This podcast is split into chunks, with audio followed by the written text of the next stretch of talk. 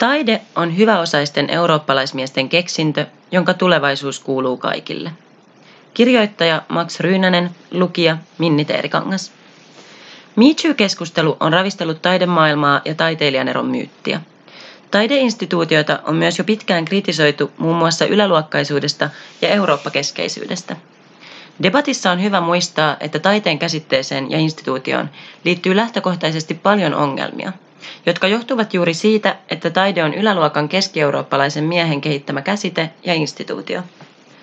Miksi maalaustaidetta pidetään taiteena, mutta koristeompelua ei? Entä miksi taiteilijoiden omaperäisyyttä arvostetaan enemmän kuin muiden ihmisten?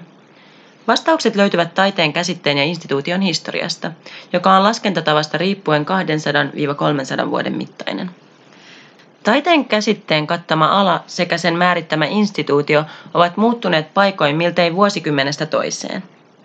Käsite Beaux Arts, sittemmin Belle Arti, Beaux Arts, Fine Arts, esiintyi jo 1600-luvulla portugalilaisen kuvataiteilijan Francisco de Hollandan tekstissä. Kaunotaide yleistyi käsitteenä kuitenkin vasta 1700-luvulla, jolloin se sai jotakuinkin nykyistä ajattelutapaamme vastaavan sisällön. 1700-luvulla taiteen käsitteen alle niputettiin yhteen joukko keski-eurooppalaisen yläluokan esteettisiä harrastuksia. Aiemmin maalausta ja kirjallisuutta tai vaikkapa näyttämötaidetta ja kuvanveistoa oli vain satunnaisesti pidetty samanlaisina. 7 taiteen järjestelmä, maalaus, veistotaide, runous, musiikki, tanssi, arkkitehtuuri ja kaunopuheisuus, kehitettiin tukemaan myös arkkitehtuurin ja vielä keskiajalla matematiikan osana opetetun musiikin kehitystä. Samalla uudet ihanteet, kuten mielikuvitus ja ilmaisu, nousivat kaunotaiteiden iskusanoiksi. Kriitikot, museot, taiteen tutkimus ja se, että taiteilijoita ja heidän koulutustaan rahoitetaan valtion ja kuntien toimesta, ovat tämän historiallisen kehityskulun tulos.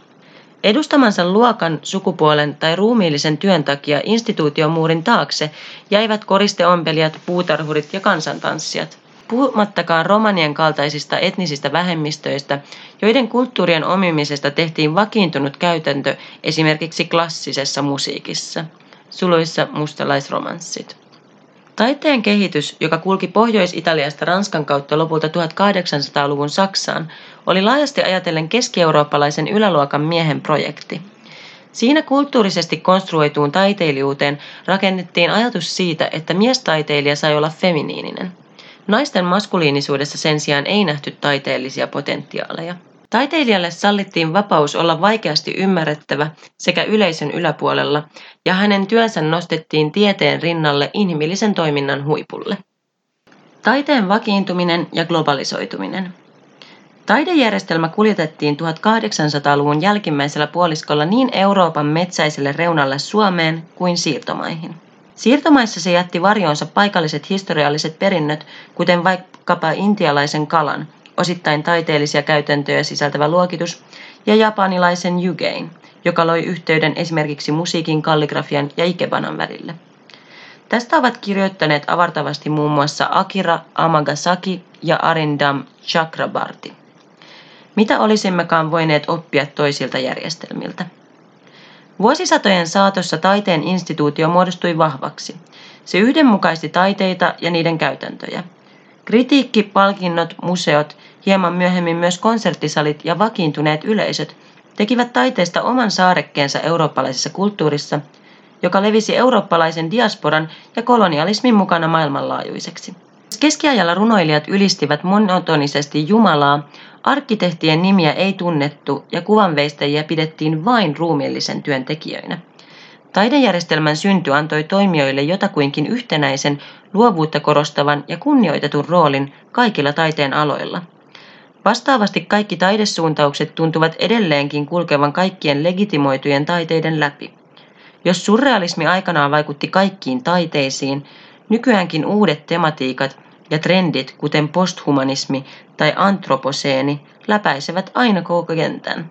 Koska taiteen järjestelmä loppujen lopuksi rakentui esteettisesti katsoen varsin sattumanvaraisesti, voi miettiä, miten olisi käynyt esimerkiksi vielä 1800-luvulla taidenäytännöissä esiintyneelle taitoluistelulle, mikäli se olisi vakiinnuttanut paikkansa järjestelmässä. Se olisi varmasti jakanut samat dadat, surrealismit ja postmodernismit kuin muutkin taiteen alat. Ainakin kerran jäälle olisi varmaan heitetty verta ja ulasteita, esitetty tyhjää jäätä ja tuotu jäälle luistimettomiakin esiintyjiä. MeToo-keskustelu on nostanut pintaan yhden taiteen järjestelmään jo sen syntyajoista elimellisesti kuuluneen ongelman. Neromyytin. Filosofi Christine Batterspin, Gender and Genius, 1989, on hyvä johdatus Neron käsitteeseen, joka kypsyi samaan aikaan taiteen institutionalisoitumisen kanssa 1700- ja 1800-luvulla. Vielä renesanssiaikana genio viittasi pikkutarkkaan käsityöläiseen. Taiteen järjestelmässä käsitettä alettiin kuitenkin käyttää vain sellaisista miehistä, joihin pystyi liittämään haastavan persoonan, omalakisuuden ja teknisen taituruuden tapaisia ominaisuuksia. Nero oli yhtä aikaa kulttuurisen kehityksen huippu ja yhteydessä villiin luontoon. Taiteilijuus, johon tulkitsijat ja kokijat alkoivat kasvavasti keskittyä, kantaa vieläkin jälkiä tuosta neromyytistä, vaikka virallisesti siihen onkin otettu etäisyyttä. Pablo Picasson elämänkertaa, jonka kuvissa ikääntyvä taiteilija juoksee nuorten naisten kanssa rannalla, luetaan enemmän kuin hänen teoskatalogejaan. Edellisestä johtuen taiteilijan persoonaa ja hänen elämäänsä pidetään toisaalta myös eettisesti merkittävinä hänen teoksilleen. Ruukuntekijän, kokin tai jopa muotoilijan ala on aina sisältynyt vain puoliksi taiteen instituutioon. Eetos ei merkitse useimmille ihmisille juuri mitään, ellei kyseessä ole julkisuuden henkilö. Kirjailijan tai teatteriohjaajan poliittiset tai seksuaaliset hairahdukset sen sijaan tekevät monille mahdottomaksi heidän teostensa arvostamisen. Toisaalta taiteilijalle on sallittu ja sallitaan aina eri asioita kuin muille. Taiteilija saa olla eksentrisempi kuin kaupunkisuunnittelija ja käyttäytyä huonommin kuin virkamies. Eritoten, jos hän on menestynyt taiteilijamies. Jotkut taiteilijat käyttävät tätä hyväkseen ja venyttävät käyttäytymisen rajoja, joista välillä sitten käydään neuvottelua. Jatkuvasti muuttuva taide. Filosofi Carole Talon-Hugon on kirjoittanut siitä, miten ajatus taiteilijan vapaudesta kehitettiin varsin lyhyellä aikavälillä, miltein samaan aikaan taiteen järjestelmän vakiintuessa 1800-luvun vaihteessa. Elimellisesti taideinstituutioon liitetystä taiteilijan vapaudesta on ajan myötä tullut monille normi tai sääntö, jonka rikkomista ei sallita. Kun taiteilija venyttää radikaalisti yleisön sietokykyä, häntä kritisoiva leimataan helposti sivistymättömäksi idiootiksi. Taiteen miehuus, valkoisuus ja ylä- tai keskiluokkaisuus seuraavat taiteen alkuperäistä luonnetta. Myös syvällisyyden ja originaalisuuden tapaiset ideologiset termit edustavat taidekäsityksen rakentajien kulttuureja ja yhteiskuntia yhtä lailla kuin se, että komiikka luokitellaan pinnalliseksi tai että vaaleanpunainen posliini on kitschiä. Syvällisyyden ja alkuperäisyyden ajatuksia 1700- ja 1800-luvulla viljellyt keskieurooppalainen kulttuuri on näin jättänyt pitkäaikaisia jälkiä taidejärjestelmään ominen väri- ja arvojärjestelmineen.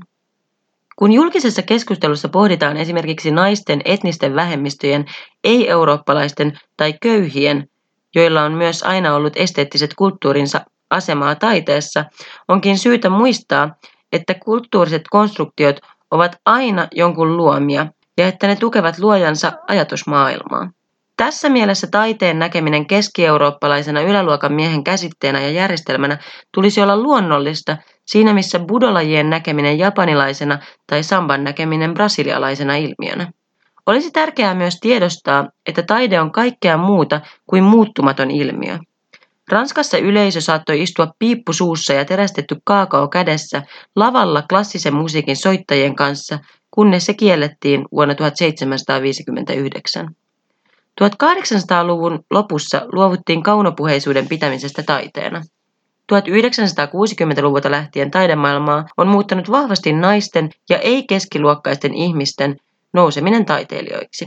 Jotakuinkin 1980-luvulta lähtien ei-eurooppalaiset kulttuurituotteet aloittivat nousun historiallisista museoista taidemuseoihin. Nyt ollaan vihdoinkin purkamassa neromyytin sukupuolittuneita rippeitä. Mitä haluamme tulevaisuuden taiteelta? Kiinnostavaa on se, että siinä missä kapitalismille tai saastuttaville elintavoillemme etsitään jatkuvasti vaihtoehtoja, taide käsitetään usein edelleenkin luonnollisena, universaalisti inhimillisenä ilmiönä.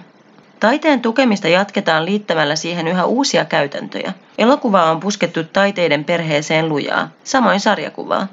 Demokratian jano asettaa paineita vetää ei-eurooppalaisia esteettisiä kulttuurimuotoja taiteen piiriin.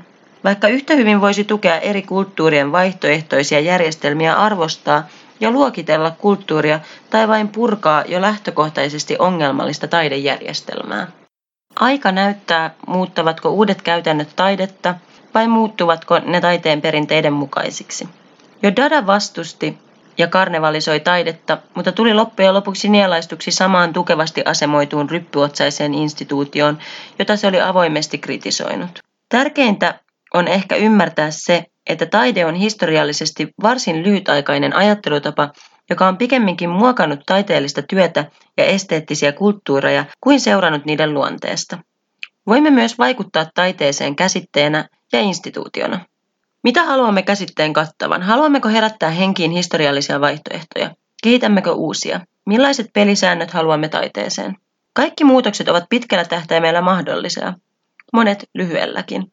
Pidämme taidetta olemuksellisesti yhteiskuntaamme ja kulttuurimme kuuluvana ilmiönä, mutta olemme olleet varsin passiivisia sen kriittisessä uudelleenajattelussa.